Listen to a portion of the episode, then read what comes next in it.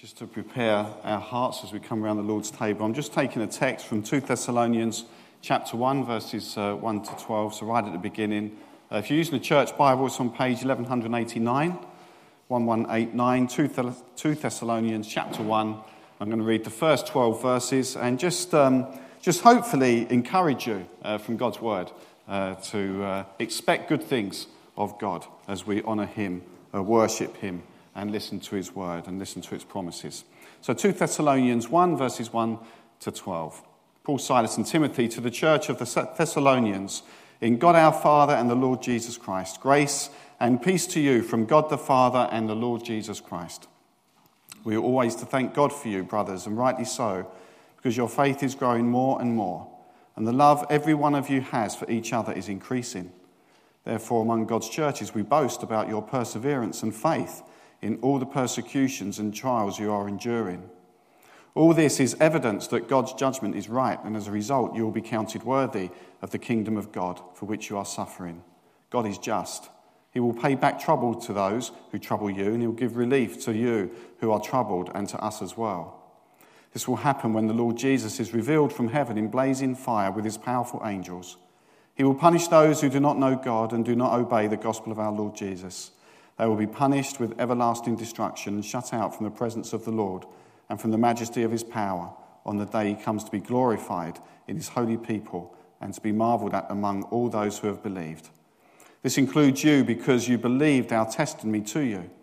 With this in mind, we constantly pray for you that our God may count you worthy of his calling and that by his power he may fulfill every good purpose of yours and every act prompted by your faith.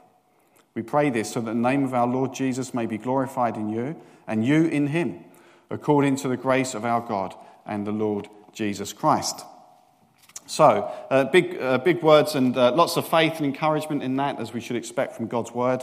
Uh, Paul, writing from Corinth, uh, Paul, along with Timothy and Silas, has started the church there, and he's encouraging them in their faith and growth. He's encouraging them. He's, I think it, it seems to be the thrust behind this passage is one of building up and expectancy and faith and perseverance and all these things. And why is he encouraging them? Because as Christians, as we try and follow the ways of Christ, when we try and follow his will, when, when it's difficult passages, and I have to say, well, I choose God's way, even though it hurts me or my family or whatever it is, or even sometimes the church, I choose God's way. You need encouragement. When I want to love somebody that maybe doesn't deserve to be loved, or forgive where there's uh, maybe uh, I don't want to forgive, but I have to choose God's ways because it's God's word and there's a cost.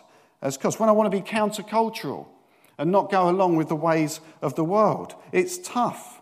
When there's a world out there that wants to discourage you and a devil that wants to come against the church, it's, it's, it's difficult. And it's easy to get discouraged. And here, Paul is trying to encourage this church because he knows all those things will come against it. And the Bible says, doesn't it, to encourage one another daily. There's enough discouragement in the world. We don't need it in the church. It's easy to discourage, but we're encouragers. Barnabas was an encourager. We encourage one another. We want to share um, these things that God says to us faith, uh, love, perseverance, all these things we need uh, to walk our walk.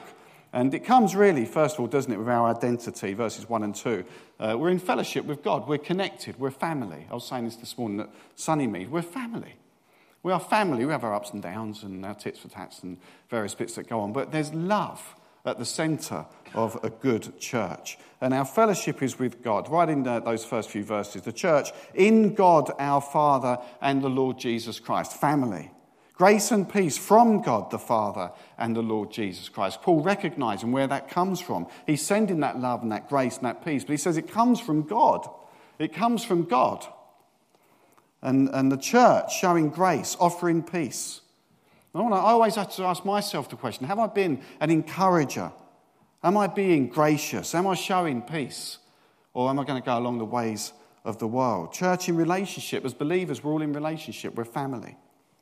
And it's easy for us to lose our way. We can get caught up sometimes in the institution of church or, or doing church rather than being church. Uh, have you been watching the World Cup? Yes, all good, isn't it? Love the World Cup, don't we?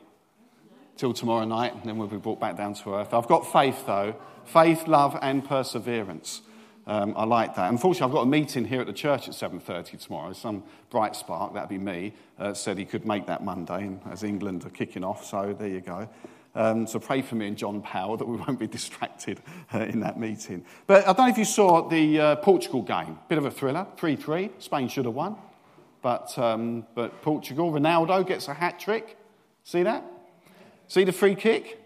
I thought there's no way he's going over. He's not going over that wall. It's too close to go. He's going to go around it. And of course, as ever, I was wrong.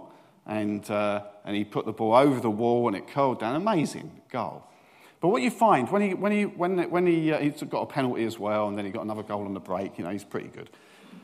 But what he did when he took that free kick, when he took that penalty, he might look where he wants the ball to go. But when the moment comes, when he's taking the shot, his eye is on the ball. If he's looking up at that point, he skies it. Same thing happens in golf. You cannot look up. You've got to keep your eyes down until after. And he's got to keep his eye on the ball. When you take your eye off the ball, it goes wrong. And so for us in church, we have to keep our eye on the big thing. We keep our eyes focused on Jesus. He's at the center of everything. Coming back to the heart of, worship, it's all about you. Can you honestly sing that? Is it all about Him? I question myself as I'm singing it. Because I don't like singing things if I don't necessarily believe it or if I'm not living it out. I want to have integrity. And I have to confess that actually not all the time it is. Sometimes my own personal feelings get in the way, my own personal wants. But it's great to be pulled back and put him at the heart of our worship. We have to keep our eyes fixed on Jesus, the author and perfecter of our faith. Personally, and I'm sure for you as well, I'll get pulled in all sorts of directions uh, and doing different things. And I have to center my attention on Jesus and say with integrity, it's about you. It's not about me. It's not about my preference. It's not about what I want. It's all about what you want. It's all about you. When we stray from that in church, it goes wrong uh, because He is the author and perfecter of the faith. None of us are. He's the one who paid the price. That's what we're going to celebrate later on. He's the one that died for us. He's the one that leads us. He is the head of the church, and He's the one who gets all the glory. And, and that's pretty easy, but so often we can drift away from that. The identity and purpose of the church in its knowledge and love of God, seeking and doing His will rather than our own. And we've got a classic case this Wednesday, haven't we? Whether to call this lad or not, you know. And there's preferences and there's opinions. Um, I've got my preferences and opinions, but really, ultimately, they don't mean a lot. Uh, what it's got to come down to is is this of God? And the way we do that as a Baptist church and congregationalists is that we come together for a church meeting. The minister doesn't have the final say, the elders don't have the final say. They can recommend, and we can say we believe this is where God is, uh, is, uh, is directing us. Tom can say this is where I believe I should. You can say all those things. And, um, we can have our opinions, but opinions don't really matter. What, what matters is God's opinion. And what, I want what we want to know is what do you think God is saying? Because sometimes he'll say things that we might not agree with, but then that's uh, not putting Jesus where he should be uh, when it's all about Him. So we do that. We do that at church meetings. It's good to come together and discern these things. And we've got a great opportunity to start to begin to do that this Wednesday. We're bound together in the love of God, the fellowship of the Holy Spirit. We say this blessing, don't we? The grace of our Lord Jesus Christ and what He's done. We're bound together. And that should be a picture of our family here, and it was the picture of the church in Thessalonica, uh, written around AD 52, but just as, just, just as apparent for us now this evening. Grace and peace to you from God the Father and the Lord Jesus Christ. And Paul talks about uh, many things, many things, but, um, but he talks, he pulls out three things in this passage faith, love, and perseverance. We need all three, don't we? Um, perseverance. And then what does that mean for our mission? If I've got that faith, I've got that love, I've got that perseverance, what does it mean uh, for our mission? We can be great in mission, we can win souls for Christ, uh, but if we don't back it up by our character and our actions and our words, it undermines everything. So Paul wants to thank God uh, because in verse 3 he says, Your faith is growing more and more. And I, and I, I always question as church, myself personally for the church, is our faith growing? Is it growing? Are we, are we really, what are, how much are we expecting of God? What do we believe for? What can we achieve together? There's a whole world out there. There's souls to win. We've heard some testimony tonight of opportunities that have happened, some when the age of 12, others just this past week. Know, we can't manufacture that. God is moving, and that's brilliant. But what have we got faith for? Would I have had faith if Ian had said to me, I'll be in prison next week and I want how many was it? 70 men to stand up. I want, and I was, you know, would I have had that? Well, let's pray for 10. you know, whatever. I don't know. But we have to have a bigger faith, a bigger grasp of what Christ can do. And there's souls to win. And as we see God at work, when we hear those testimonies, when we see things in church life, faith grows, doesn't it? When I see the baptisms that we've had and some that are coming, when I see new members joining in a covenant together, I'm encouraged. The world will try and discourage us. Sometimes we get discouraged, but we're not to listen to that. We've got to be encouraged. I look at the fruit of the ministry of the church, not my church or your church, God's church, and I thank God for it.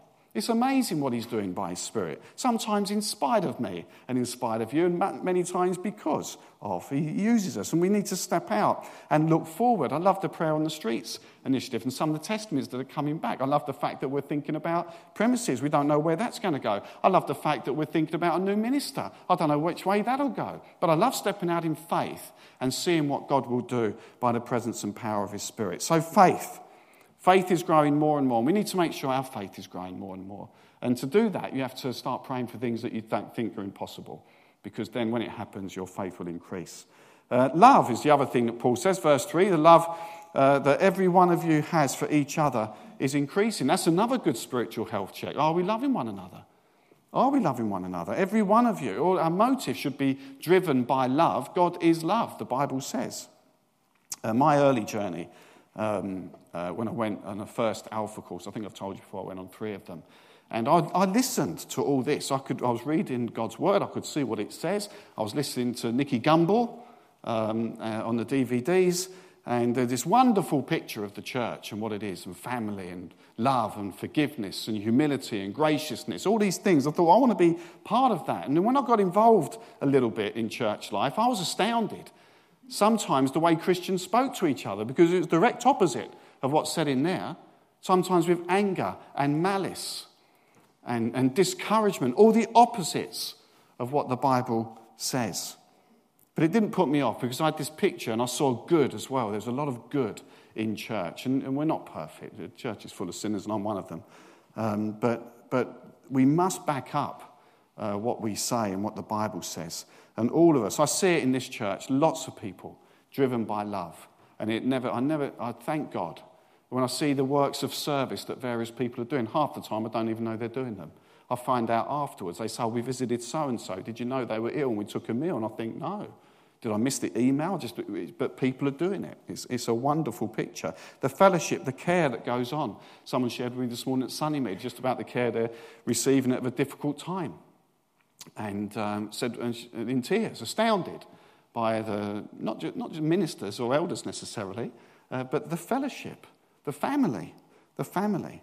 Um, and it's a share, is a shared ministry. Ephesians 4 talks about some to be apostles, prophets, evangelists, pastors, teachers, to equip the people of God for works of service.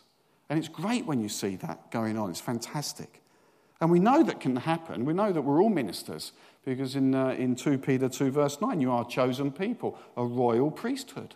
And so we pray for one another, which is great. It's great that people help with pastoral care, uh, which enables us to uh, do, as it says in Acts 6, uh, attention to prayer and the ministry of the word. Not to say we don't do any, but it's great if, we, if we're on our own, we'd struggle. So it's brilliant. It's good that we're motivated by it. It's good to increase our faith, be motivated by love. And when we do these good things, there's one that comes against us. And so we need perseverance. Um, I noticed that when church life is going really well, uh, attacks come. The enemy doesn't just take that line down, he goes after us. And, and, we're very aware of that, and you probably will be as well. So we need perseverance. Therefore, among God's churches, we boast about your perseverance and in faith. We need this in any kind of ministry. Uh, all of you need that. All of you need encouraging, not discouraging. All of you need God's power and not, not Satan's temptations. It's a constant battle. There is enemy influence, and we need to guard against that. There's always more to do. We were talking, we had a, um, what do we call it, a forum. Uh, Sunnymead today, a bit of a chat and a question of answers and good questions. Uh, it was really good. And one of the things that we talked about was the stress of ministry. There's a high dropout rate amongst ministers, which is unhealthy. That's not, it's not good. We want continuity and perseverance. And one of the things we're talking about, there's always, some, there's always something more to do. Your, your to do list is never finished.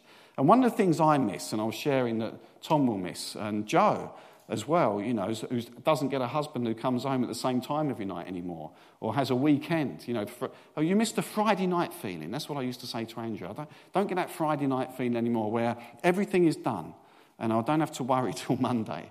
Uh, because ministry, and all of us are involved in ministry, there's always some more you could be doing. There's always more we could be doing, but we need to persevere. We need to make sure we're led by the Holy Spirit because we don't want to be burnt out. God doesn't call us to do that. When we do these things, uh, hopefully we can um, agree with Paul in verse 5 we'll be counted worthy of the kingdom of God for which you are suffering. And sometimes we do suffer. Uh, sometimes it's the mountaintop stuff, a lot of time it's not. And sometimes there is suffering. When we try and stick to the word of God, we can get ridiculed. We can be called outdated. When the world is saying that anything goes, we say, well, no, it doesn't, or we should do. Uh, the church is called to be prophetic. I was talking this morning uh, from Psalm 51. You know, you know, cleanse me with hyssop and I'll be washed whiter than snow. And this is after, after uh, King David, a man after God's own heart, has committed adultery. He's had uh, Bathsheba's husband murdered. You know, imagine if I said to him, imagine if that was in a Baptist church, you'd kick me out, wouldn't you? You know, but here's God saying it's, uh, it's a man after his own heart. But, but the real sin is there, and, and God is saying to us, What are you doing to be counted worthy of the kingdom of God for which you are suffering? There is suffering. David suffered. Uh, he was restored, and we're restored around the communion table uh, this evening. But we have to have perseverance, we have to have faith, and we have to have love and that informs our mission, which is where I want to uh, end on. Our mission. Uh, we need to know our destiny. Verses 7 to uh, 10 is an eye on the future. We know verse 7, Jesus will be revealed. Uh, he's coming back, and it's dire consequences, verses 8 and 9, for those who refused him. Everlasting destruction and shut out from the presence of the Lord and from the majesty of his power. I've taken lots of funerals in my ministry, and I can tell you the Christian ones, none of them are easy, but the Christian ones are a real privilege. The non Christian ones are a real challenge. We never give up on the hope of God. We never give up the fact that we don't know. I can guarantee people in heaven, I can't guarantee people in hell because God's mercy probably is much bigger uh, than, than my own. But the fact is, these, these passages warn us there's a mission. You know, if we have our faith, love, and perseverance, there's a mission. There's a mission in the prisons with 70 men standing up and being prayed for, or the witness of, of someone from a young age and coming to the gathering and bringing a homeless person. There's a mission that we have to accept. There's always hope. But one day, those that constantly refuse him, there, there is a bad place. I went, I went, I was on a plane recently and I sat next to someone and uh, we got talking. He's one of the only people that talks more than me. And so I was, I was in, out of my depth, really. I was in unknown territory. And um, anyway, lovely bloke. And we're talking away, and he said, you know what the world needs here? And we're talking about, I said, What's that? He goes, No, I was going to tell you, it's one word, what the world needs. And I thought he was going to say money or something. He said, It all needs forgiveness. We've just got to start forgiving one another, you know, and stop judging one another. And I said, You're right. And don't bring this up because he's coming here next week. I invited him. He's going to come on Sunday. I'm going to his golf day. Uh, he's a patron at Little Havens, and I've invited him on ours. But the God given opportunity, and there's the, there's the non Christians saying, You know what the world needs, Ian? You think I would have said yes? I know what the world needs Jesus, love, forgiveness. He said, No, he told me. He told me, forgiveness. We're too busy, too busy casting blame and anger and discord. We all need forgiveness, don't we, Ian? I said, We do. I thought, he can preach. He can come and preach. He was like, I don't. He was pretty good. Um, we need to know our mission to offer the love, the forgiveness, the, the, uh, the, the faith that is, that is uh, available to us. Uh, God, uh, we, can, we can have our mission, but if I don't have that love, don't have that faith, the graciousness, the forgiveness, willing to receive it, but also willing to give it, then the message is tainted. This is our call. And we want to be counted, verse 11, worthy of our calling. So we identify with God. When we worship, uh, we, are, we are connecting with God. We are giving Him His rightful place. So that needs to be passionate. It needs to be enthusiastic. It doesn't need to be drudgery or droll. It needs, it needs to be passionate because God is passionate, so passionate, He sent His Son into the world to die for you and me. So my worship of Him uh, ought to be passionate. And we have purpose, we have our faith, our love, our perseverance, drawing, attracting, evangelizing others to become close to Him. And not, by, not on our own. Verse 11 it says, By His power He may fulfill every good purpose of yours and every act. But what, it's, what is it prompted by? What does it say in God's word? It's prompted by your faith. It's your faith. He's ready to act. We've heard testimonies uh, this evening. He's ready to act. A, a, a conversation in an airplane, men standing up in prisons, something that's gone on for years. God is moving. He's moving in this church, but we've got to be ready to act. It's, it, it's, he's using our faith. It says it's prompted by your faith.